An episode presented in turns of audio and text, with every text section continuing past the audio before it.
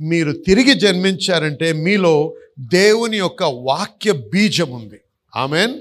ఈ బీజము ఉన్నట్టయితే నీ తండ్రి జయించే తండ్రి అయితే నువ్వు ఓడే బిడ్డగా ఉండడానికి అవకాశం లేదు. హలలుయా అంటే మనము జయించడానికి కావలసినటువంటి ఆ యొక్క శక్తి ఆ బీజములోనే ఉంది. హలలుయా కాబట్టి నువ్వు ఎటువంటి సమస్యలు ఎదుర్కొన్నా ఎటువంటి తుఫానులు ఎదుర్కొన్నా ఎటువంటి యోధులను ఎదుర్కొన్నా జయించడం అనేది దేవుని యొక్క చిత్తము మన పట్ల. హలలుయా కాబట్టి నువ్వు ఈరోజు ఏ పరిస్థితిలో ఉన్నా ఎటువంటి సమస్యలో ఉన్నా ఉద్యోగం కోల్పోయినా ఉద్యోగం లేకుండా నువ్వు సతమతం అవుతున్నా నీ యొక్క వివా వైవాహిక జీవితంలో ప్రశ్నలున్నా నీకు బిడ్డలు లేని స్థితిలో ఉన్నా ఏ సమస్య అయినా సరే ఒకటి గమనించు.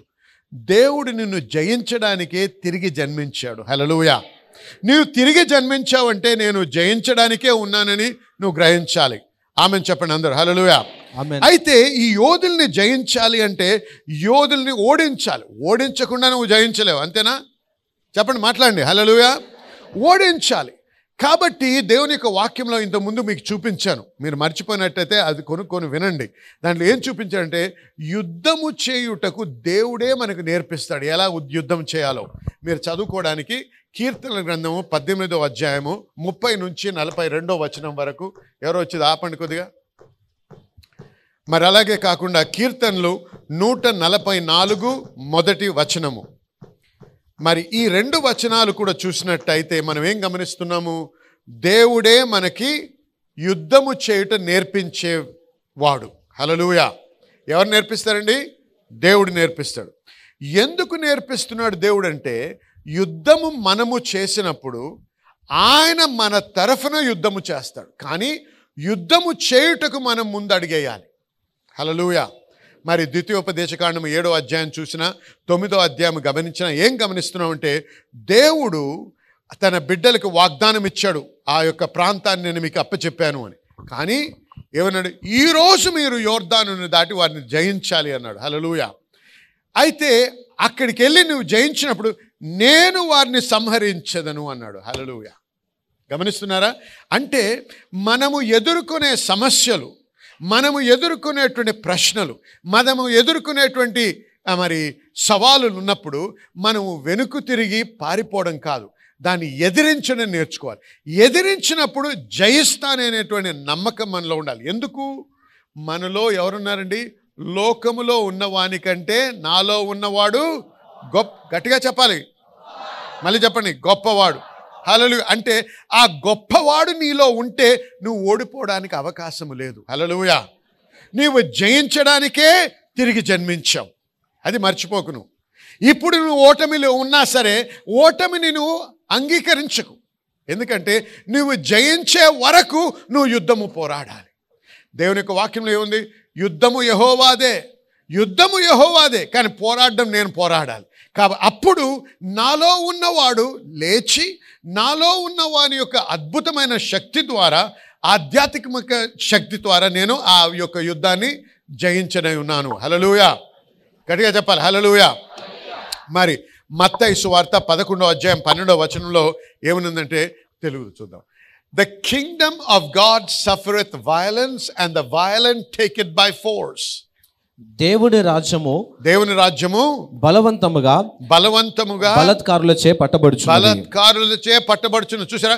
బలవంతముతో మనం ముందుకు సాగాలి. హలలుయ బలశూరుడై ముందుకు సాగిన వాడే దేవుని యొక్క వాగ్దానాన్ని స్వీకరించగలడు. దేవుని వాగ్దానాన్ని స్వీకరించాలి అంటే దేవుని యొక్క వాగ్దాన దేశంలో అడుగు పెట్టాలంటే దేవుని యొక్క వాగ్దానాన్ని మనం అనుభవించాలంటే ఖచ్చితముగా యుద్ధము చేస్తూ యోధుడిని యో ఓడించి ముందుకు సాగాలి అనేటువంటి నమ్మకము హృదయము నీవు కలిగి ఉండాలి. మరి యోధులు యోధులు యోధులు అని మాట్లాడతాం ఈ యోధులు మనతో ఎలా యుద్ధం చేస్తారండి? యోధులు సాధారణంగా ఎలా పనిచేస్తారంటే ముందుగా వారు బల్లెము వేయరు వారు గన్ ఫైర్ చేయరు కానీ మన మనసులోకి మన తలంపులోకి దూరుతారు. అది గుర్తుపెట్టుకోవాలి. ఎలాగండి? మన యుద్ధాలన్నీ కూడా ఎక్కడవుతాయో తెలుసా? మొట్టమొదట మన యుద్ధం మన మనసులో అవుతుంది మనం పోరాడేటువంటి పోరాటాలన్నీ కూడా మన మనస్సులో ఉంటాయి. ఈ యోధులు ముందుగా మన హృదయంలో మన మనస్సులో మన తలంపులో ప్రవేశించి మనల్ని భయముతో మనల్ని బంధించాలని ప్రయత్నం చేస్తూ ఉంటారు. అందుకే అకస్మాత్తుగా యోధును చూడగానే అయ్యి బాబోయ్ ఎంత ఎత్తైన వ్యక్తి. ఇది అసాధ్యము. నేను వీరిని ఓడించలేను. అని భయము కలిగించేటువంటి పరిస్థితుల్ని భయము కలిగించే చిత్రాన్ని సృష్టిస్తాయి. అందుకే గొలియాత్ని చూసినట్టయితే గొలియాత్ను చూడగానే మా బాబు ఎంత ఎత్తుగల వ్యక్తి ఎంత బలమైనటువంటి వాడు ఎంత పేరు ప్రఖ్యాతులు కలిగిన వాడు. వీరిని మేము జయించలేము అనేటువంటి ఆ స్థితికి వీరు ఎందుకు వచ్చారంటే ఆ వ్యక్తిని చూసినప్పుడు వారి హృదయములో ఏర్పడినటువంటి చిత్రాన్ని బట్టి వారు ఆ విధంగా ప్రతిస్పందించారు. ఆమెన్. గమనించండి మీరు ఎదుర్కొనే సమస్యలు మీరు ఎదుర్కొనే ఆజానుబాహులు మీరు ఎదుర్కొనే తుఫాన్లు కూడా ఈ విధంగానే పనిచేస్తాయి. మనము భయపడ్డాము ఏదన్న విషయంలో అంటే ఈ భయము ఎందుకు వచ్చింది దాన్ని చూటు చూచుట ద్వారా లేకపోతే గమనించుట ద్వారా లేకపోతే వినుట ద్వారా ఇవి మన హృదయంలో చిత్రాల్ని చిత్రీకరిస్తాయి. ఈ చిత్రం ఏదైతే చిత్రీకరించబడతారో దానిని మనం సత్యముగా అంగీకరించి దానికి ప్రతికూలంగా మనం ఎప్పుడైతే పని చేస్తామో దానికి అను దానికి దాని దానికి రెస్పాండ్ చేసి మనము భయముతో వెనకం చేస్తామో మనం ఓడిపోతాం. ఇది వాడి యొక్క పన్నాగం. ఇది వారి యొక్క ప్రణాళిక. అది గుర్తించాలి. ఆమె కాబట్టి మీరు ఎటువంటి సమస్యలు ఉన్న మొట్టమొదటిగా మీరు నేర్చుకోవాల్సింది మీరు గమనించాల్సింది ఏంటంటే సాతానుడైనా అది ఆజానుబాహుడైనా అది ఒక తుఫాన్ అయినా ఏం చేయాలని ప్రయత్నం చేస్తుందని మిమ్మల్ని? భయపెట్టాలని ఆ భయముతో మిమ్మల్ని ఓడించాలని ప్రయత్నం చేస్తాను. ఈ భయమును మనం అధిగమించగలిగితే దేవుని శక్తితో మనము జయించగలము. హలో చెప్పండి. ఆమెన్. అయితే ఇప్పుడు చూడండి ఈ ఈ ఈ గొలియాతు నలభై దినములు రాత్రులు ఆ లోయలోకి వచ్చి పరి ఎత్తు ఎత్తైన స్వరముతో మరి బలమైన స్వరంతో మరి ప్రకటిస్తూ ఉన్నాడు. మీలో ఎవడైనా ఒకడు ఉన్నట్టయితే రండి నాతో యుద్ధము చేయండి. మా సైన్యం అంతా ఎందుకు? నాతో నన్ను జయిస్తే నేను నా యొక్క సైన్యం అంతా కూడా మీకు బానిసలు అవుతాం నేను జయిస్తే మీరందరూ మాకు బానిసలు అవుతారు అన్నారు. అయితే ఈ విధంగా సవాల్ చేస్తుంటే మరి మొదటి సమూహలు పదిహేడవ అధ్యాయము ఈ వచనం ఒకసారి చూడండి. పదకొండో వచనం చూద్దాం ఒకసారి. ఇలా వాడు ప్రకటిస్తూ ఉన్నాడు.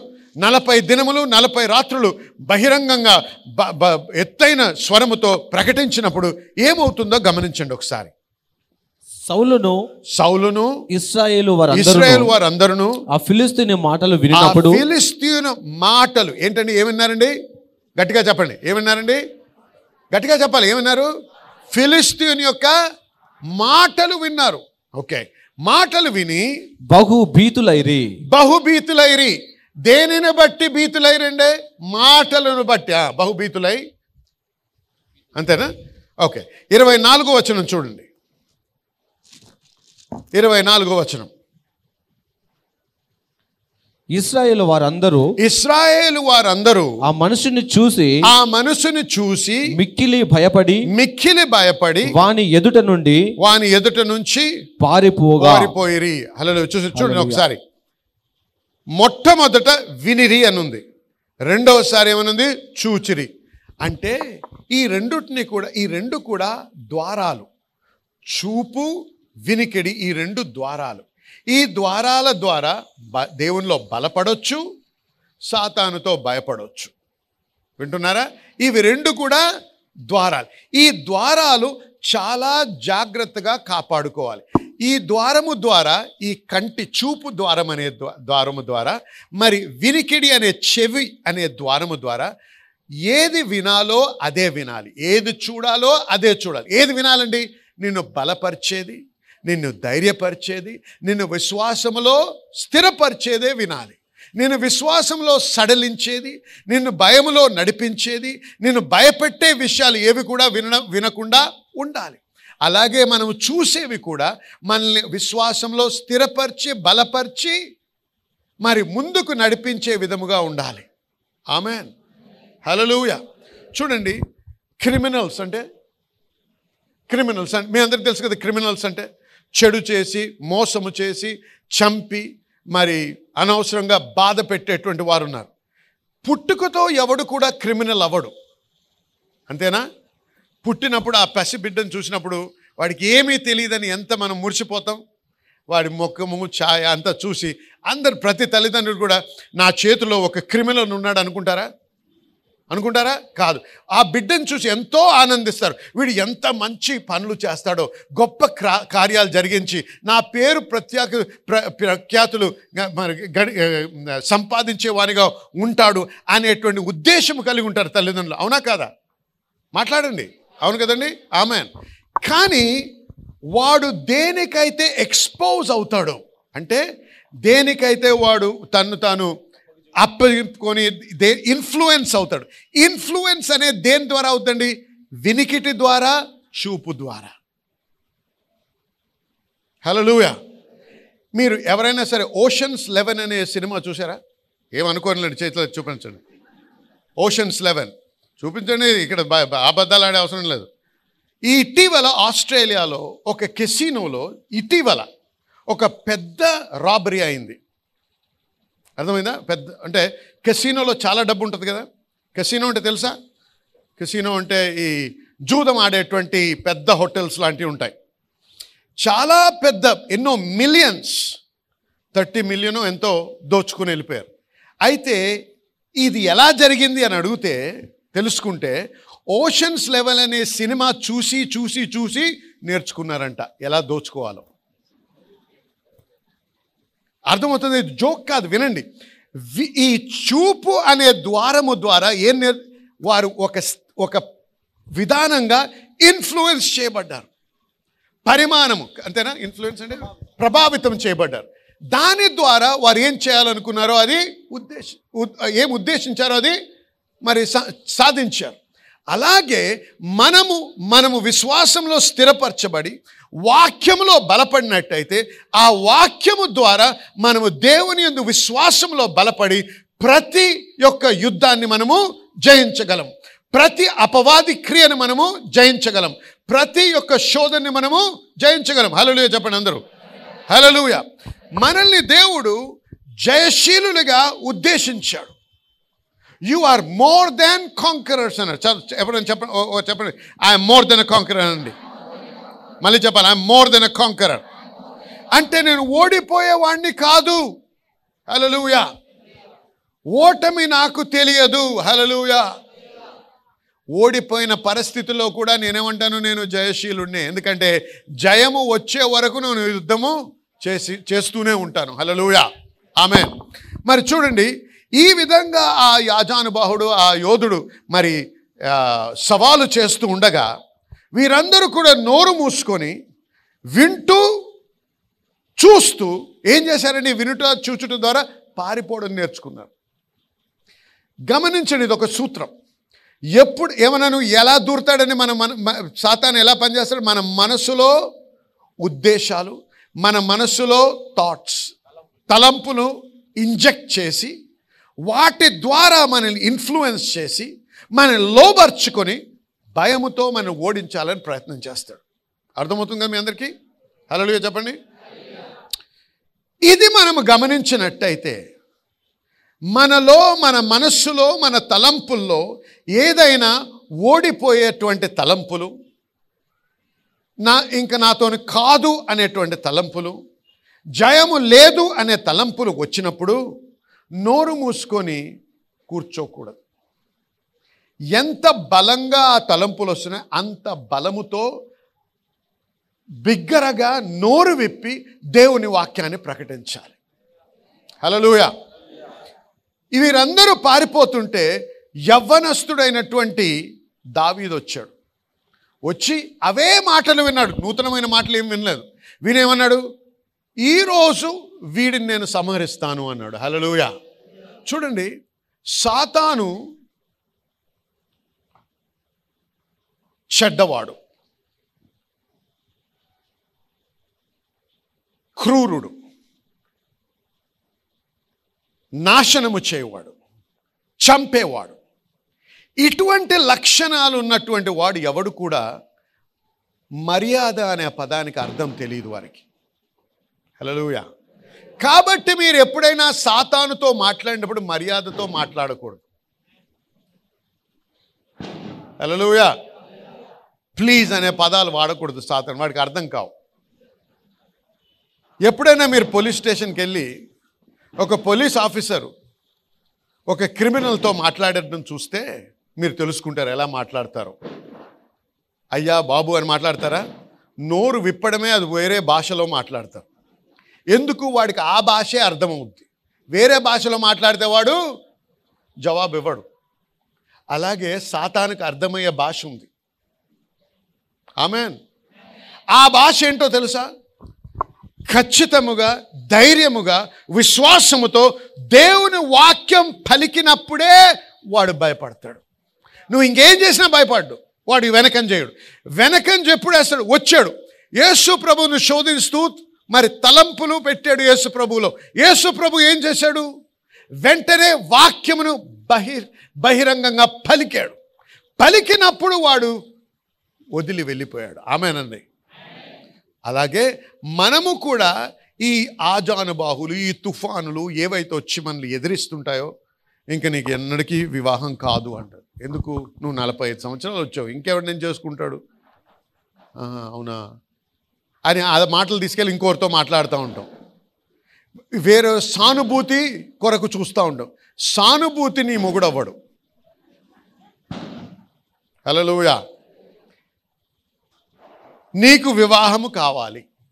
దేవా నా కొరకు నువ్వు ఏర్పాటు చేసావు. సాతానులాగా తలంపు పెట్టినప్పుడు నేను ఖచ్చితంగా వివాహం చేసుకుంటున్నాను. నా దేవుడు నాకు నా భర్తను అనుగ్రహించాడు. హలలుయా నీవు నీ తలంపులతో నా యొక్క త- నా యొక్క మనసులోంచి బయటికి వెళ్ళు. ఏసునామలను నేను గద్దిస్తున్నాను. ఏసునామలను నేను బంధిస్తున్నాను. వెంటనే వాటికి రియాక్షన్ అనేది ఉండాలి మన దగ్గర. ఎందుకు? వీడు భయముతో మనల్ని బంధించి మన తలంపుల్ని స్వాధీనపరచుకొని మనం లోపరుచుకోవడానికి ప్రయత్నం చేస్తూ ఉంటాడు. చూడండి ఎప్పుడైతే ఈ తలంపులు మన మనసులోకి వస్తాయో ఈ తలంపులు మన మనసులోనే ఉండవు. మన హృదయాన్ని మీద ప్రభావితం చేసి ఒక చిత్రాన్ని సృష్టిస్తాయి. వారు ఏమని చూ ఉదాహరణ చెప్తాను మీకు వినండి జాగ్రత్తగా. ఏ చిత్రం అయితే నువ్వు నీ హృదయంలో గ్రహించి నీ మనసులో ఉంచుకుంటావో ఆ చిత్రమే నీ యొక్క భవిష్యత్తును నీ యొక్క జీవాన్ని నీ యొక్క నీ యొక్క జీవితాన్ని నిర్ధారిస్తూ ఉంటాయి. ఈ చిత్రం అనేది ఏదైతే ఉంటుందో నీ హృదయంలో నీ మనసు అది చాలా ప్రాముఖ్యమైనటువంటి చిత్రం అది.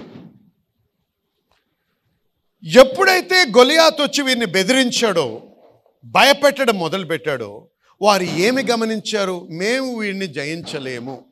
వాడిని నేను ఎదిరిస్తే నేనేమవుతాను? చనిపోతాను. అంటే లోపల ఏం చిత్రం ఏర్పడ్డది? మరణమనే చిత్రం ఏర్పడ్డది. మరణమనే చిత్రం ఉండగా నువ్వు యుద్ధానికి వెళ్తే నువ్వు ఖచ్చితంగా మరణిస్తావు. హలోయ ఎందుకు? నీవు ఏ చిత్రాన్నైతే నీ మనస్సులో నీ ఆత్మలో గ్రహిస్తున్నావో అదే నీ సహజ జీవితంలో ప్రదర్శించబడుతుంది. ఉదాహరణ. సంఖ్యాకాండం పదమూడో అధ్యాయంకి వెళ్ళినట్టయితే ముప్పై మూడో వచనం ఒకసారి చూసుకుందాం. దానిలో పది మంది ఎవరైతే మరి వేగుల వారు వచ్చి ఒక రిపోర్ట్ ఇచ్చారో వారు ఏమంటున్నారో ఒకసారి చూద్దాం. ముప్పై మూడు. పదమూడు ముప్పై మూడు. సంఖ్యాకాండం పదమూడు ముప్పై మూడు. అక్కడ నెఫిలీల సంబంధులైన నెఫీలియులు అంటే ఈ యోధులు అన్నమాట ఈ ఆజానుబాహున సంబంధం ఆనాకు వంశపు నెఫిలీలను చూచితిమి. మా దృష్టికి మేము మిడతల వలె మా దృష్టికి మేము మిడతల వలె ఉంటిమి. వారి దృష్టికిని వారి ఉంటిమి. దృష్టికి అట్లా అగే ఉంటిమి. చూడండి ఎప్పుడైతే వీరు వెళ్ళి ఆ యొక్క జనాల్ని చూసి వచ్చారో వారు ఒక చిత్రాన్ని కలిగి వచ్చారు. ఇప్పుడు మోషేతో మాట్లాడుతూ ఏమంటున్నారంటే మోషే మేము వారిని చూసాం వారిని చూసిన తర్వాత మా గురించి మేము ఏమనుకున్నామో తెలుసా? వారి ఎదుట మేము మిడతల వంటి వారమి. కాబట్టి ఎక్కడైనా మిడతలు మరి నెఫీలీల్ని ఓడించడం ఎరుగుదురా? మిడతలు ఆజానుబాహుల్ని లేకపోతే యోధుల్ని ఓడించగలరా? లేదు. మనం ఎందుకైనా యుద్ధానికి వెళ్తే మనల్ని తొక్కి నలిపి నాశనము చేస్తారు. ఏమి చిత్రము కలిగి ఉన్నారండి వీరు? దేవుని వాగ్దానం ఏముంది ఆ దేశం నువ్వు స్వతంత్రించుకుందు. ఆ దేశాన్ని నీకు అప్పచెప్పాను అన్నాడు దేవుడు. దేవుని వాగ్దానం ఉంది సరే కానీ ఆ వాగ్దానము ద్వారా ఈ చిత్రం ఏర్పడ్డదా? లేకపోతే నువ్వు చూచి వినిన దాన్ని బట్టి చిత్రం ఏర్పడదు చాలా ప్రాముఖ్యమైనది చాలా జాగ్రత్తగా వినండి. వీరేం చిత్రం చూశారు? మేము దాన్ని సంపాదించలేము దాన్ని స్వాధీనపరచుకోలేము. ఎందుకన్నా వెళ్ళినట్టయితే మేము మరణిస్తాము. ఈ చిత్రం వారి హృదయంలో ఏర్పరచబడ్డది. ఇదే సమయంలో యహోష్వా కాలేబులు ఏమన్నారు? ఇప్పుడే వెళదాము. దేవుడు మనకు తోడై ఉంటాడు. మనం దాన్ని స్వాధీనపరచుకోవచ్చు అన్నారు. చూసారా? వీరి హృదయంలో ఎటువంటి చిత్రం ఉంది? స్వాధీనపరచుకొని జయించి నాదిగా చేసుకునే చిత్రం వీరి హృదయంలో ఉంది. ఆమెనండి. నీ భవిష్యత్తుకు ప్రవక్తవి నీవే. నువ్వు ఏదైతే చూస్తున్నావో నీ హృదయంలో ఏదైతే నువ్వు పలుకుతావో ఆ చిత్రాన్ని బట్టి అదే నీ జీవితంలో నెరవేర్చబడుతుంది. అందుకే ఈ చిత్రము సరిగ్గా లేకపోతే నువ్వు ఎంత ప్రార్థన చేసినా నీకు ఆ ప్రార్థనకి జవాబు ఉండదు. నేను ఓడిపోతాను ఓడిపోతాను ఓడిపోతాను నేను ఫెయిల్ అవుతాను ఎగ్జామ్స్లో నేను చిత్రం ఉంటే వినండి స్టూడెంట్స్. నేను గెలవలేను నేను ఈ ఈ పాస్ అవ్వలేను నాకు ఉద్యోగం రాదు నాకు ఎవడు ఉద్యోగం ఇవ్వడు అనేటువంటి చిత్రం నీలో ఉండి ఎంతమంది దేవుని భక్తులు నీకు ప్రార్థన చేసినా నువ్వు ఎంత ఉపవాసం చేసినా అది జరగదు. నీ ఉపవాసము ప్రార్థన ఏం చేయాలి ఈ చిత్రాన్ని మార్చాలి ముందు. ఎందుకంటే నువ్వు ఏది స్వాధీనము చేసుకోవాల్సి వచ్చినా మొట్టమొదట నువ్వు ఆత్మ విషయంలో స్వాధీనపరచాలి. అప్పుడు నీకు సహజ జీవితంలో స్వాధీనపరచబడుతుంది ఆమె గమనించండి. పన్నెండు మంది వెళ్ళారు. పది మంది ఏమన్నారు? ఇక్కడ మేము నశిస్తాము అన్నారు. ఏమైందండి వారికి? చెప్పండి. ఎక్కడ నశించారు తెలీదా? వాక్యం చదవలేదా? వెళ్ళారా వాగ్దాన దేశంలోకి? వెళ్ళారా? వెళ్ళలేదు. దేవుని చిత్తమా వారు వెళ్ళకుండా ఉండడము? కాదు. మరి ఎందుకు మరణించారు? వారి చిత్రాన్ని బట్టి. అందుకే దీనిని ధ్యానించడం చాలా ప్రాముఖ్యమైనది ఇది మతము కాదు. ఇది జయించడానికి దేవుడిచ్చినటువంటి గ్రంథం. ఎప్పుడైతే నీ చెవి నీ కనులు దీని మీద ఉండి నువ్వు వింటూ నీ లోనున్న చిత్రాన్ని ఈ వాక్యానుసారంగా నువ్వు బలపరుచుకుంటావో అప్పుడే నీవు జయించగలవు. హలలుయా నీ డాక్టర్ అనొచ్చు. నీకు హై బ్లడ్ షుగర్ ఉందండి. మీ తండ్రికి ఉండింది మీ తాతకు ఉండింది కాబట్టి నీకు ఉంటుందని. సహజంగా అది రైట్ అవ్వచ్చు కానీ నువ్వు దాన్ని మార్చగలవు. హలలుయ దానిని నువ్వు అంగీకరించకూడదు. ఏది? ఆయన డయాగ్నోసిసా కాదు కాదు. ఆ డయాగ్నోసిస్ కరెక్టే నీకు బ్లడ్ షుగర్ ఉంది. కాదండం కాదు. కానీ దాన్ని నేను మార్చగలను. ఎందుకు? దేవుని యొక్క స్వస్థత నా జీవితంలో ఉంది. ఆయన పొందిన గాయముల చేత నా స్వస్థత పొంది పొంది తిని హలలుయ కాబట్టి ఇప్పుడు స్వస్థపరచబడ్డాను నేను అనే చిత్రాన్ని నువ్వు బలపరుచుకున్నట్టయితే నీ బ్లడ్ షుగర్ అంతా కూడా మాయమైపోతుంది హలలుయ గట్టిగా చెప్పలు కొట్టిన దేవునికి. హల్లెలూయ. కాబట్టి నువ్వు చూడండి వాగ్దానం ఉందా లేదా స్వస్థతకి? ఉంది. కదా? ఈ వాగ్దానము నీ జీవితంలో నెరవేర్చబడాలంటే నువ్వు దేవునితో ఏకీభవించాలి. ఏకీభవించాలంటే ఎక్కడ మొట్టమొదటగా ఆత్మ విషయమై నీ మనసులో ఏకీభవించాలి. అంటే నీలోనున్న చిత్రం మార్చబడాలి. దేనితో అంగీకరించాలి? వాక్యముతో అంగీకరించాలి పరిస్థితుల్ని బట్టి కాదు డయాగ్నోసిస్తో అంగీకరించడం కాదు కానీ మరి మొరపెడుతూ ఏడుస్తూ ఒక మూలను కూర్చొని దుఃఖిస్తే మారదు కానీ చిత్రాన్ని మారుస్తే ఖచ్చితంగా మారుతుంది. హలలుయా ఆమె కాబట్టి వినండి మీలో ఎవడు కూడా పేద పేదరికంలో ఉండడానికి వీలు లేదు. హలలుయ ఆయన మన నిమిత్తము పేదవాడయ్యాడు. He became poor that I might become rich మనం ధనవంతులు అవడానికి ఆయన దరిద్రుడిగా మారాడు. ఏసయ దరిద్రుడుగా మారాడు. ఎందుకు? నీవు ధనవంతుడిగా మారడానికి. ధనవంతుడిగా అంటే మనకి కావలసినంత ఉండి ఇతరులకి ఇచ్చే ఇచ్చి వారిని ఆశీర్వదించే స్థితిలో ఉండడమే ధనవంతమైనటువంటి స్థితి. హలలుయ కాబట్టి వినండి జనులారా నీవు తిరిగి జన్మించినట్టయితే నీవు దేవుని బిడ్డవైనట్టయితే పేదరికంలో ఉండాల్సిన అవసరత లేదు నీ జీవితంలో. హలలుయ. అయితే నువ్వు పేదరికం నుంచి ఈ దరిద్రత నుంచి ఈ ధన్యతలోకి రావాలంటే ఏం మారాలి? దేవుడు మారనక్కర్లేదు. మనం దేవా నువ్వు చేయి నువ్వు చేయి నువ్వు చేయి. దేవుడు చేయనట్టు నట్టుగా అనిపిస్తూ ఉంటుంది మీకు చాలామందికి. దేవుడు ఎప్పుడు ఇస్తాడండి? ఎప్పుడు ఇస్తాడు నాకు? దేవుడు ఎప్పుడో ఇచ్చేశాడు. హలలుయ కానీ అది పొందాలంటే నేను అనుసంధానం అవ్వాలి ఆయనతో hallelujah amen. Glory to God చూడండి మనకి నీరు కావాలంటే మనకి ఎక్కడి నుంచి వస్తుందండి? ఉస్మాన్ సాగర్ లేకపోతే మరి హిమాచ్ సాగర్ నుంచో ఎక్కడి నుంచో నీళ్ళు వస్తున్నాయి మనకి. అవునా కాదా? అవునా? ఆ చెరువు మన పుట్టక ముందు నుంచే ఉంది. మన పితరులు పుట్టక ముందు నుంచే ఉంది. ఐదు వందల వెయ్యి సంవత్సరాల ముందు నుంచే ఉంది. కానీ ఆ నీరు ఇంత దూరంలో ఉన్నవాడు తాగేవాడు కాదు. ఇప్పుడు మనం తాగుతున్నాం. ఎందుకు? దాంతో అనుసంధానం పైపులు వేసుకొని. దేవా నాకు నీరు కావాలంటే నీరు ఇచ్చాను అన్నాడు. పైపులు వేసుకో. హల్లెలూయా. దేవుడు నీకు ఎప్పుడో ఇచ్చేశాడు. కానీ నువ్వు ఇప్పుడు ఆ పైప్ ఏంటి? ఆ చిత్రం అన్నమాట. ఆ చిత్రం మారగలిగితే ఆ చిత్రాన్ని నువ్వు మార్చగలిగితే వాక్యము ద్వారా ఆ చిత్రం కట్టగలిగితే ఆ చిత్రమే నీ పరిస్థితులు మార్చేస్తుంది. హలలుయ చూడండి దావీదు ఆ స్థితికి వచ్చినప్పుడు అక్కడికి వచ్చినప్పుడు యుద్ధరంగానికి వచ్చినప్పుడు ఏ చిత్రంతో వచ్చాడు? నేను వాడిని సంహరిస్తాను అనే చిత్రంతో వచ్చాడు. దేవుడు నాకు తోడై ఉన్నాడు కాబట్టి నేను ఓడిపోలేను. నువ్వు ఏ సమస్య ఎదుర్కొంటున్నా సరే ఎటువంటి ఇబ్బందిలో ఉన్నా సరే నేను జయిస్తాను నేను ఓడిస్తాను నేను ముందుకు సాగుతాను నన్ను ఏది కూడా ఓడించలేదు. ఎందుకంటే నాలో ఉన్నవాడు లోకంలో ఉన్నవానికంటే గొప్పవాడు అనే చిత్రాన్ని నువ్వు కలిగి ఉన్నట్టయితే ఖచ్చితంగా నువ్వు జీ జీవితంలో జయిస్తావు. హలలుయా యోధుల్ని సంహరించే బీజము నీలో ఉంది. హలలుయా జయములో జీవించేటువంటి పొటెన్షియల్ నీలో ఉంది. సామర్థ్యం దేవుడు నీలో ఉంచాడు. చూడండి ఈ చిత్రం అనేది ఎంత ప్రాముఖ్యం అంటే మరి జడ్జెస్ న్యాయాధిపతులు ఆరో అధ్యాయం చూసినట్టయితే అక్కడ దేవుని దూత గిద్యోన్ దగ్గరకు వచ్చి మహా పరాక్రము గల బల బల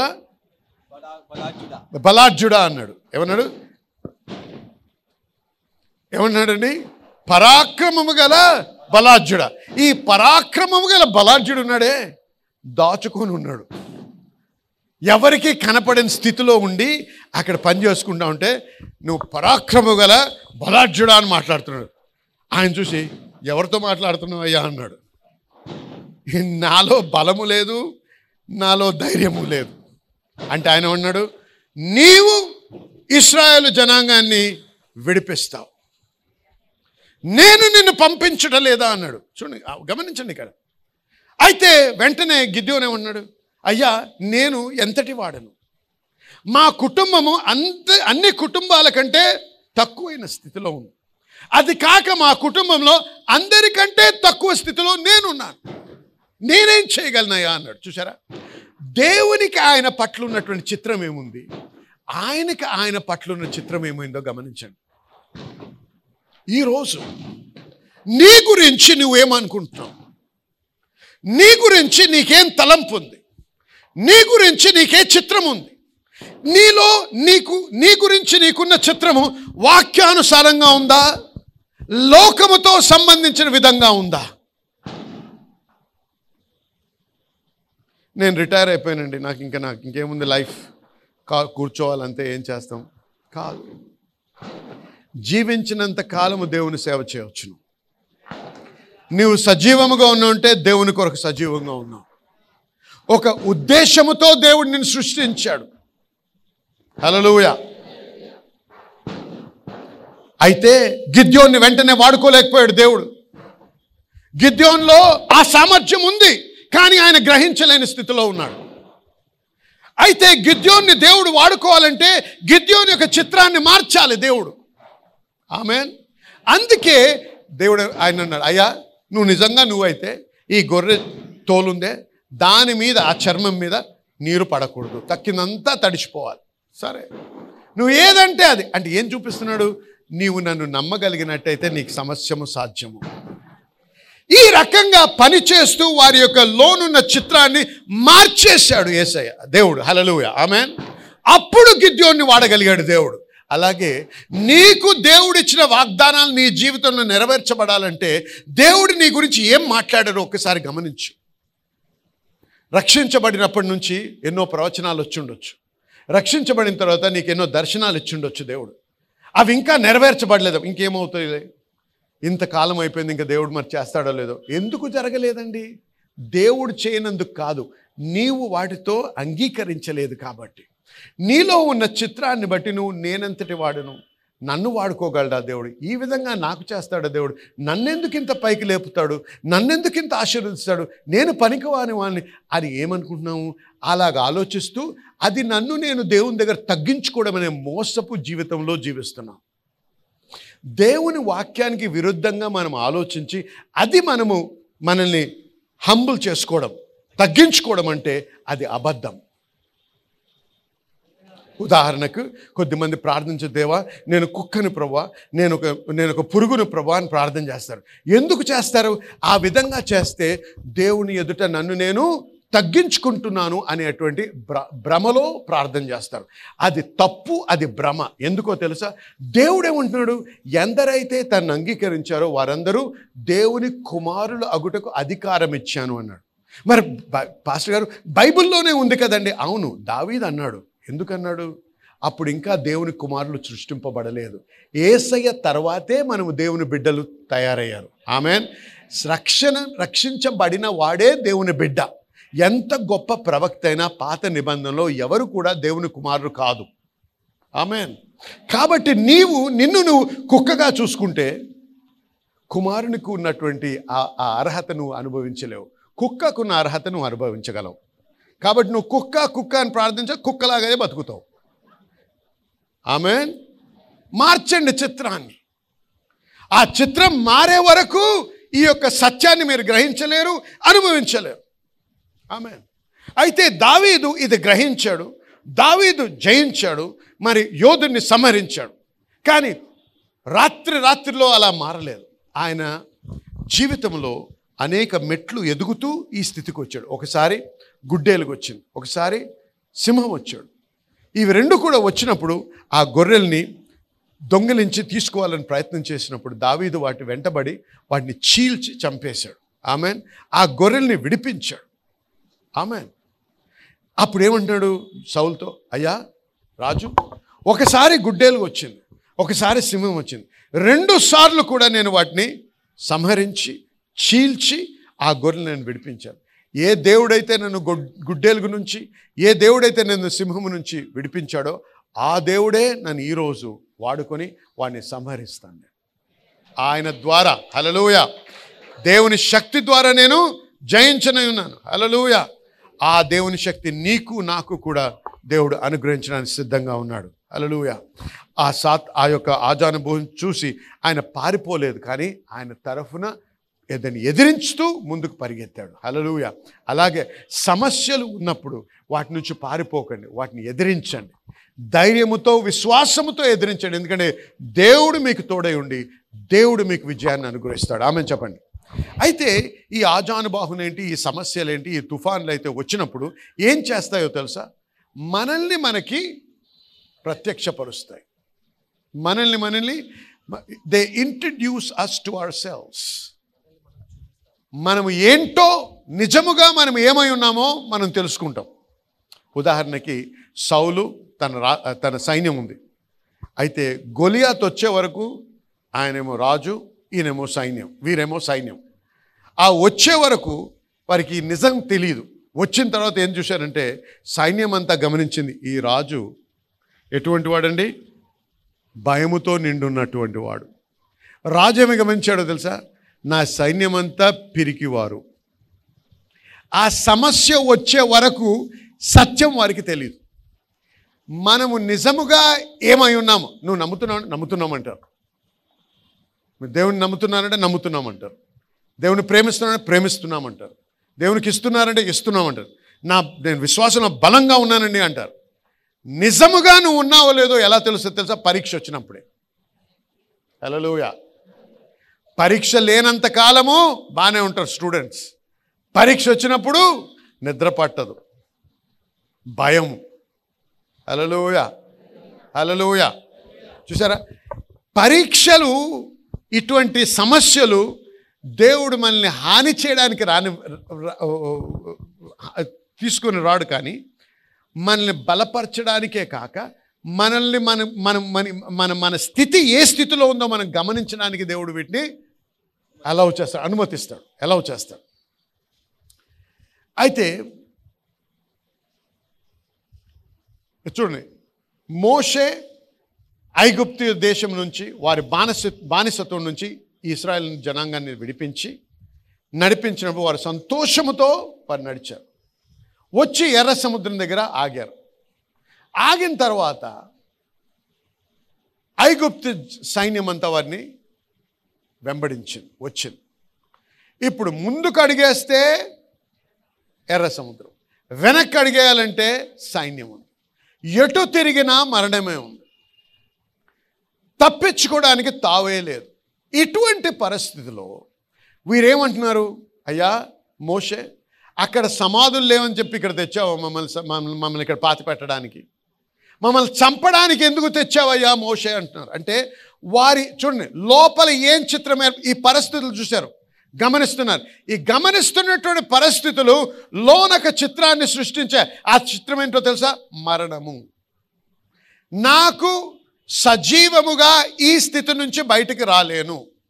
ఎవరితో మాట్లాడినా ఎటువంటి సైనికులతో మాట్లాడినా బంధువులతో మాట్లాడినా నా ఎవరు కూడా నాకు ఇంత నిరీక్షణ అనేది ఇవ్వటం లేదు. కాబట్టి ఏమన్నా మేము మరణిస్తాం మేము మరణిస్తాం మేము మరణిస్తాం. అని సనుగుతూ గురుగుతూ ఉన్నప్పుడు మోషే నిలబడేమన్నాడు నోరు మూసుకొని గ గప్చుప్ను నిలబడను అన్నాడు. ఆమె నోరు విప్పకండి. ఏ ఐగుప్తీలనైతే మీరు ఈవేళ చూస్తున్నారో ఇంక మీరు ఎన్నడూ చూడరు అన్నాడు. ఏముందా నీ దగ్గర? నీ చేతిలో ఏమైనా ఉందా? ఆయుధం అంటే కర్ర. చేతిలో ఉన్న కర్రను బట్టి కాదు ఆయన మాట్లాడేది. హృదయంలో ఉన్న దేవుణ్ణి బట్టి మాట్లాడాడు. హృదయంలో ఉన్న దేవుడు సృష్టించే చిత్రాన్ని బట్టి మాట్లాడు. దేవుడు అన్నాడు నేను నిన్ను వాగ్దాన దేశాన్ని నడిపిస్తాను. ఆ చిత్రము బలముగా స్థిరపరచబడ్డది. అందుకే వాక్యంలో ఉంది the people of Israel knew the acts of God Moses knew the ways of God Israel ప్రజలు దేవుని క్రియలను ఎరిగారు. మోసే దేవుని మార్గంలో ఎరిగినటువంటి హలలుయ చూసారా దేవుణ్ణి ఎరిగినటువంటి వారు దేవుని వాక్యము ద్వారా స్థిరపరిచినటువంటి చిత్రాన్ని బట్టి వారు మాట్లాడతారు. ఎటువంటి సమస్య ఏర్పడ్డా సరే ఎటువంటి ఆజానుభావాన్ని ఎదుర్కొన్నా సరే ఎటువంటి ఇబ్బందిలో ఉన్నా సరే వారి పరిస్థితుల్ని బట్టి మాట్లాడరు. ఆ పరిస్థితులు వారి హృదయంలో నూతనమైన చిత్రాన్ని సృష్టించడానికి వారు ఒప్పుకోరు అంగీకరించరు కానీ అటువంటి స్థితిలో కూడా వాక్యమును ధ్యానిస్తూ వాక్యమును పలుకుతూ వాక్యము ద్వారానే ఆ యొక్క చిత్రాన్ని సృష్టించుకుంటారు వారి హృదయంలో వారి మనస్సులో. దానిని బట్టి వారు మాట్లాడతారు ఎందుకు? వారు దేవుని ఎరిగినటువంటి వారై ఉన్నారు కాబట్టి. అందుకే దానియేలు గ్రంథము పదకొండో అధ్యాయంలో ఏమన్నాడు?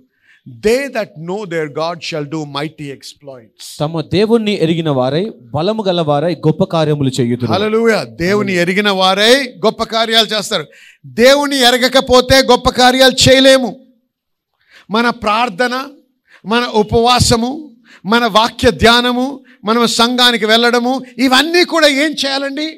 వీటి ద్వారా మనము దేవునితో ఇంకా సన్నిహిత స్థితికి వచ్చి దేవుని ఎరిగిన వారిగా మార్చబడాలి. మనము మతపరముగా ప్రార్థన చేస్తూ మతపరముగా ఉపవాసం ఉండి మతపరముగా సంఘానికి వెళ్తే నీకు ఏమాత్రము మేలు జరగదు. అంటే ఇవన్నీ చేయకూడదు. ఖచ్చితంగా చేయాలి. ఇవన్నీ ఎందుకు చేస్తున్నాము? వీటి ద్వారా నా దేవుణ్ణి తెలుసుకొని వీటి ద్వారా ఆ వాక్యం నా హృదయంలో సరి అయిన చిత్రాన్ని సృష్టించి దానిని బట్టి నేను జయించడానికి. హలలోయ ఆమెన్. అర్థమైందా లేదా మీ అందరికీ? ఆమె చెప్పండి. మరి దానియల్ గ్రంథంలో చూడు మూడో అధ్యాయంలో ఇంకో వచ్చిన ఇంకో పరిస్థితి ఏర్పడ్డది. ఇక్కడ నెబుకత్ నెసర్ ఏం చేశాడు?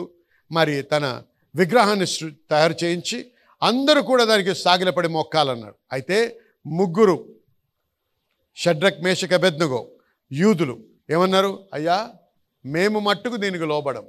అంటే రాజు అన్నాడు ఈసారి మరి మళ్ళీ ఒకసారి సంగీతం పాడతారు అప్పుడు ఖచ్చితంగా లోబడాలంటే అయ్యా వినండి. మీరు ఏమన్నా చెప్పండి. నేమేము మట్టుకు దీనికి లోబడం మా దేవుడు మమ్మల్ని విడిపించేవాడు. హలలుయ మూడో అధ్యాయం పదహారో వచనం చదవండి మీరు తర్వాత. మా దేవుడు మమ్మల్ని విడిపించేవాడు. అంటే రక్షిస్తాడు. అంటే రాజు యొక్క ముఖము వైఖరి మారిపోయింది కోపముతో. ఏమన్నాడు? ఆ అగ్నిని ఏడు రెట్లు పెంచమన్నాడు. అదేంటది? అగ్ని? ఫర్నెస్ అగ్నిగుండం. అగ్నిగుండం అండి అసలు అగ్నిగుండాన్ని ఇంకా వేడి చేయాల్సిన అవసరం ఏంటి? మనిషిని వేస్తే బొగ్గై వస్తాడు బయటికి. కదా? దాన్ని మళ్ళీ ఏడు రెట్లు చేయమండి ఎందుకు తెలుసా? ఇది వాడి ప్లాన్. పన్నాగం. ఏంటి? ఏడు రెట్లు చేయగానే ఇంకా భయం. ఆ భయాన్ని సృష్టించడానికి. నన్ను దేవుడు స్వస్థపరచాడు. మీరు హాస్పిటల్కి ఎవరో తీసుకొని వెళ్తారు. ఎందుకంటే బాలేరు అని చెప్పి. దేవుడు స్వస్థపరిచాడు. హలలు దేవునికి దేవునికి స్తోత్రం. ఆయన పొందిన గాయం చేత నేను స్వస్థత నొందితిని. ఆయన పొందిన గాయం చేత నేను స్వస్థత పొందితే ఆయన తీసుకెళ్ళి ఐసీయూలో జాయిన్ అవ్వగానే ఇంకా పరిస్థితి పాడైపోద్ది. ఏంటది? ఏడు రెట్లు వేడి పెంచడం అన్నమాట. ఆ స్థితిలో మీరు ఏం మాట్లాడతారు? అది ముఖ్యం. గమనిస్తున్నారా? ఏడు రెట్లు ఇంకా వేడి పెంచాలని. ఎందుకు? అప్పుడైనా సరే ఆ చిత్రాన్ని మీరు చూడండి మీ చిత్రాన్ని దోచుకోవడానికే ప్రయత్నం చేస్తున్నాడు. వాడి చిత్రం ఎప్పుడైతే వాడు మనలో నాటగలడో వాడు జయించాడు అంతే. నువ్వు ఇంకేమైనా చేసుకో. నువ్వు ప్రార్థన చేసుకో ఉపవాసం ఉండు పది ఒక- వెయ్యి ప్రేయర్ టవర్స్కి ఫోన్లు చేసుకో నువ్వు ఏమైనా చేసుకో. ఇంకా వాడు రెస్ట్ తీసుకుంటాడు. ఎందుకంటే వాడి చిత్రం స్థిరపరచబడ్డది నీలో. ఆమె ఆ చిత్రం మారకుండా పోరాడాలి నువ్వు. హల్లెలూయా. నేను జయించేవాడిని. ఈ ఉద్యోగం ఖచ్చితంగా నేను ఉ- ఉద్యోగం పొందుతాను ఈ సంవత్సరం. హల్లెలూయా. ఉద్యోగం నేను వెతుక్కుంటూ వస్తుంది. హల్లెలూయా. ఈ సంవత్సరం అయ్యే లోపల నేను ఖచ్చితంగా వివాహం చేసుకుంటాను. హల్లెలూయా. ఏడు సంవత్సరాలు ఉండొచ్చు బిడ్డలేరు కానీ ఈ సంవత్సరం ముగించే ముందు నేను బిడ్డను కలిగి ఉంటాను. హలలుయా పరిస్థితులు. మనుష్యులు మీడియా న్యూస్ పేపర్ టీవీలు చెప్పేదా అవి సత్యము కాదు. ఇది సత్యం. ఈ చిత్రం మీలో ఏర్పరచబడేది ఏ విధంగా ఉండాలి ఆ వాక్యము నుంచి సృష్టించబడి ఉండాలి. హలో చెప్పండి. ఆమెన్. కాబట్టి జన్లారా వినండి. ఖచ్చితంగా వారు ఏమన్నా అంటే ఏం చేస్తారు? ఈ ఈ యొక్క యోధులు మనల్ని వెక్కిరించడానికి ప్రయత్నం చేస్తారు. భయపెట్టడానికి ప్రయత్నం చేస్తారు. మనం ముందుకు సాగకుండా ఉండాలని ప్రయత్నం చేస్తున్నాడు. ఆపడానికే ప్రయత్నం చేస్తూ ఉంటాడు. ఆగొద్దు. వాక్యంలో బలపడు. వాక్యం అందుకే జనలారు వినండి. చాలా ప్రాముఖ్యమైన విషయం ఏంటి తెలుసా? ప్రార్థన చేయడమే కాదు. వాక్యం చదువుటే కాదు. వాక్యం వినాలి కూడా. అందుకే సీడీలు తయారు చేస్తున్నాం. డివిడీలు. ఎందుకు తెలుసా? వినుట వలన విశ్వాసం కలుగుతుంది. రోజుకి నేను ఏం చెప్తాను సాధారణంగా రోజు ఒక్క మెసేజ్ అయినా వినాలి. ఆ విన్న మెసేజే ఏడు సార్లు వినాలి. ఈ వారం అంతా ఒకే మెసేజ్ వినాలి. నేను ఎన్నోసార్లు విన లేదు లేదు లేదు. నువ్వు మెసేజ్ వింటున్నావు. మెసేజ్ వెనక దేవుని స్వరం ఉంది. అది వినే అది వినే వరకు నువ్వు వినాలి ఆ మెసేజ్ కాబట్టి ఎప్పుడూ కొనకపోతే సీడీలు ఇవాళ కొనాలి మీరు. డివిడీలు కొనుక్కోండి వినండి వినండి వినండి. ఎందుకంటే ఎంత వింటా ఉంటావో అంత బలముగా ఆ చిత్రం స్థిరపరచబడుతుంది.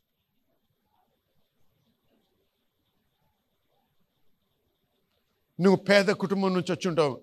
పేదరికానికి నీకు విడాకులు అయిపోయాయని చెప్పుకో నీవు. అలలుయ నేను ఇంకా లేమిలో బతకను. లేమికి నాకు సంబంధము లేదు. హలలుయ ఉద్యోగం ఉందా? లేదు. మరి అలా ఎలా మాట్లాడుతున్నాడు? చిత్రం. హలలుయ ఈరోజు లేనట్టుగా కనపడుతుందేమో కానీ నాలో నేను అప్పుడే చూస్తున్నాను నేను. Hallelujah amen. నేనేం చూస్తున్నాను తెలుసా? నా ఓన్ ప్లేన్లో వెళ్ళి దేవుని వాక్యం ప్రకటించడం. నీ కుళ్ళు నువ్వు ఈర్షను నువ్వు ఆపలేవు. ఎవడు ఎంత కుళ్ళుకున్నా ఎంత ఈర్షపడ్డా నీ చిత్రాన్ని వాడు దోచుకోలేడు. నువ్వు భద్రత నువ్వు దాన్ని భద్రతగా ఆపుకున్నట్టయితే భద్ర జాగ్రత్తగా భద్రపరుచుకున్నట్టయితే. హలలుయా ఒకరి నుంచి దోచుకొని ఒకటి మోసం చేసి నువ్వు గొప్పవాడు అవ్వక్కర్లేదు. లోకం ఆ విధంగా చేస్తుంది. దేవుడు ఆ విధంగా చేయడు. దేవుడే ఉన్నాడు నువ్వు భయపడకు. బంగారం అంతా నాదే. వెండంతా నాదే. ఈ లోకము ఈ భూమిలో ఉన్న సమస్తము నాదన్నాడు. దాన్ని పొందాలంటే చిత్రం కట్టుకో లోపల. అలలుయా నువ్వు నమ్మకంగా నీ దశం భాగం ఇస్తున్నావా? నమ్మకంగా నీ యొక్క విత్తనం విత్తుతున్నావా? నమ్మకంగా నీ యొక్క సాక్రిఫిషియల్ ఆఫరింగ్ ఇస్తున్నావా? నీ ఆఫరింగ్స్ ఇస్తున్నావా దేవునికి? అయితే ఖచ్చితంగా నమ్ నమ్మి ఆ భద్రం ఆ ఆ చిత్రాన్ని నువ్వు భద్రపరుచుతూ బలపరచు. ఏమీ లేనప్పుడే లేచి నృత్యం వేస్తూ అయ్యా హలలుయా నేను చాలా ధనవంతుడిని చెప్పు. ఆమె ఎలా తెలుసయ్యా? నేను ఇంకో ఈ ఈ ఈ సహజ లోకంలో చూడటం లేదు ఇంకో లోకంలో చూస్తున్నాను. హలలుయా గమనించండి ఏది సృష్టించబడ్డా రెండు సార్లు సృష్టించబడుతుంది లోకంలో. ఏదైనా సరే రెండు సార్లు సృష్టించబడుతుంది. నా చేతిలో ఏముందండి? మైక్రోఫోన్. ఈ మైక్రోఫోను నా చేతిలో ఏదైతే మీరు చూస్తున్నారో ఇది ఈ విధంగా చూస్తున్నారు ఈవేళ కానీ ఎవడైతే దీన్ని కనిపెట్టాడో ఇది ఈ విధంగా చేయక ముందు వాడు మనసులో చూశాడు. అది తర్వాతే ఇది సృష్టించబడ్డది. అవునా? మాట్లాడండి. అకస్మాత్తుగా రాలేదు కదా ఇది? మీరు ఈరోజు ఏదైతే చూస్తున్నారో మీ చుట్టూ అన్నీ కూడా ముందు మనసులో సృష్టించబడ్డాయి. దాని తర్వాతే సహజ లోకంలో అవి కనపరచబడ్డాయి. ఆమెన్. అలాగే మీరు మీ ఐశ్వర్యాన్ని ము ఈ లౌకికమైనటువంటి ఈ ఈ యొక్క సహజ జీవితంలో లోకంలో చూడకముందు ఎక్కడ చూడాలి? మనసులో చూడాలి. హలలుయా హలలుయా ఖచ్చితంగా నెరవేర్చబడుతుంది ఇది చాలా ప్రాముఖ్యమైనటువంటి బోధ నేను బోధించేది. మళ్ళీ మళ్ళీ వినాలి ఎందుకంటే మీరు ఖచ్చితంగా బలపరచబడతారు మీరు స్థిరపరచబడతారు జయిస్తారు కాబట్టి. చూడండి ఈ యొక్క యోధులు ఒక్కోసారి దేవుడు ఎందుకు రాణిస్తాడంటే మన జీవితంలోకి మనల్ని నేర్పించడానికి కొన్ని విషయాలు. మనకి మన మన బోధకుడు ఈ పరిస్థితులు కావు. పరిశుద్ధాత్ముడే మన బోధకుడు. కానీ పరిస్థితుల్లో ఒక్కోసారి మనం ఏం నేర్చుకుంటామంటే దేవుడు ఏ విధంగా పనిచేస్తాడు దేవుడు మనల్ని ఏ విధంగా బలపరుస్తాడు నేర్చుకుంటూ ముందుకు సాగగలం. కాబట్టి ఇది చాలా ప్రాముఖ్యమైనది. చూడండి యేసు ప్రభు తన శిష్యులతో ఓడలో వెళ్తున్నప్పుడు తుఫాన్ వచ్చి అదంతా నిండిపోతుంటే మేము మరణిస్తున్నామయ్యా అంటే యేసు ప్రభు లేచి నిలిచి ఆ యొక్క తుఫాన్ని ఆపి మరి సమస్తాన్ని కామ్గా చేశారు. ఆ రోజు ఏం నేర్చుకున్నారు? ఈయన బోధకుడే కాదు ఈయన నిజంగా దేవుడు అని. హల్లెలూయా. మనం అనుభవాల ద్వారా కూడా అనేక విషయాలు మనము నేర్చుకుంటాం. కాబట్టి ఏదైనా సమస్య వచ్చినప్పుడు చేతులు పైకెత్తేసి ఇంక నాతో కాదు ఇంక దేవుడు ఎక్కడున్నాడు దేవుడు ఉంటే దేవుడు నిజంగా దేవుడు అనేవాడు ఉంటే ఈ విధంగా ఎందుకు చేస్తున్నాడు? అని చెప్పి దేవుడిని ప్రశ్నిస్తే నువ్వు నువ్వు ఎన్నడూ కూడా నిజంగా నువ్వు దేవుడిని ఎరగలేదన్నమాట. ఆమెన్? ఆమెన్. కాబట్టి వినండి. ఎప్పుడు కూడా ఓడిపోయాను అని మీరు ఒప్పుకోవద్దు. నేను జయించడానికే తిరిగి జన్మించాను అన్న ఆ విశ్వాసంలో బలపరుస్తూ బలపడుతూ ముందుకు వెళ్ళాలి. మనము ఈ యోధుల్ని ఓడిస్ ఓడించడం అనేది నేర్చుకోవాలి. ఇంకా ఏమాత్రము కూడా గమనించండి. దేవుడిచ్చినటువంటి ఈ వాగ్దానపు దేశం నిండా ఎవరున్నారండి? యోధులు ఉన్నారు. ఏ వాగ్దానము దేవుడిచ్చినా అది మన మన పట్ల అది నెరవేర్చకుండా ఉండాలని ప్రయత్నం చేస్తూ ఉంటాడు ఎప్పుడు కూడా సాతాను. గమనిస్తున్నారా? కాబట్టి వాడిని జయించడం నేర్చుకోవాలి. ఈ మతము ఈ యొక్క సంఘము అనేటువంటి ఈ ఆటల పాటలని మానేసి నిజముగా దేవునిలో బలపరచబడ్డం వాక్యంలో స్థిరపరచబడ్డం ఈ వాక్యానుసారమైన చిత్రము స్థిరపరచబడ్డం నేర్చుకున్నట్టయితే మనం ఖచ్చితంగా జయముతో ముందుకి సాగలం. గమనించి ఎప్పుడు కూడా యోధుల నుంచి సమస్యల నుంచి తుఫాన్ నుంచి పారిపోకూడదు. పారిపోయి దాక్కొని మన తల తీసుకెళ్ళి ఇసుకలో దాచేసినంతే మన సమస్యలని పారి అయిపోయాయి అనుకోకూడదు. వాటిని ఎదిరించి వాటిని జయించాలి. ఆమె ఎప్పుడైనా ఇంకో విషయం గమనించాలి. ఒక్క శాతాన్ని ఒక్క ఒక్క యోధుడిని ఓడిస్తే ఆ యోధుడిని ఒక్కడినే ఓడించావు. ఆ యోధుడు వెనక ఉన్న సైన్యాన్ని కూడా ఓడించేస్తావు. అందుకే గొలియాత్ చనిపోయినప్పుడు ఆ సైన్యం అంతా చిటికలో వారు జయించారు. ఆమె అలాగే సైన్ మనం ఏం నేర్చుకోవాలి? మనం ఎప్పుడు కూడా ఆ యోధుడిని ఓడిస్తే వాడు ఒక్కడే ఓడిపోడు. వాడితో ఉన్న వారందరూ కూడా ఓడిపోతారు. మనందరం కూడా ఒక్కొక్కరు ఒక్కొక్క పరి పరిధిలో ఉన్నాం. విశ్వాసంలో మన నడకలో దేవునిలో మనము జయించుటలో అందరూ కూడా ఒక్కొక్కరు ఒక పరిధిలో ఉన్నారు. ఈ పరిధి నుంచి నెక్స్ట్ పరిధికి ఇంకో లెవెల్కి వెళ్ళాలంటే మనం ఆ లెవెల్లో ఉన్న ఆ యోధుని మనము జయించాలి. అందుకే మనం every level has a devil. Every level has a devil. ఆ డెవల్ని ఓడిస్తేనే నువ్వు ముందుకు సాగలవు దేవునికి స్తోత్రం నువ్వు ఎక్కడున్నావు? కానీ అది నీ అంతము కాదు. ఇంకా మెట్లు ఎన్నో మెట్లు ఉన్నాయి నువ్వు ఎక్కాల్సినవి. వాటిని జయిస్తూ ముందుకు సాగడం నేర్చుకోవాలి. ఆమెన్? ఆమెన్? కాబట్టి సాత ఈ ఈ యొక్క గమనించి ఏ- ఎప్పుడైతే మనం ఎదుర్కొంటున్నామో దాని నుంచి పారిపోకూడదు కానీ ఏదైతే మనం ఎదుర్కొన్న దాని పట్ల మనం మనము వాటి దాని వెంట పరిగెత్తి ఓడించడము నేర్చుకోవాలి. మొదటి సమయాలు పదిహేడవ అధ్యాయం పద్ నలభై ఎనిమిదో వచనం ఒకసారి చూద్దాం.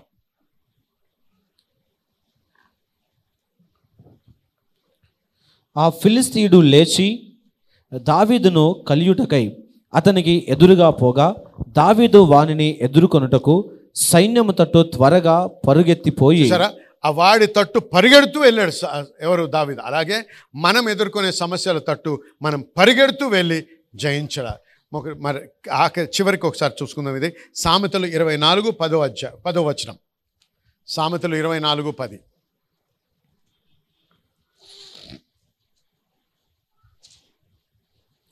శ్రమ దినమున నీవు కృంగిన ఎడల శ్రమ దినమున నువ్వు కృంగిన ఎడల నీవు చేతకాని వాడు వగుదువు నీవు చేతగాని వాడు అవుదువు యువర్ స్ట్రెంగ్త్ ఈజ్ స్మాల్ కాబట్టి ఏ రోజైతే నీ సమస్యలు వస్తున్నాయో ఆ రోజు నువ్వు ఇంకా బలముగా నిలబడ్డం నేర్చుకోవాలి.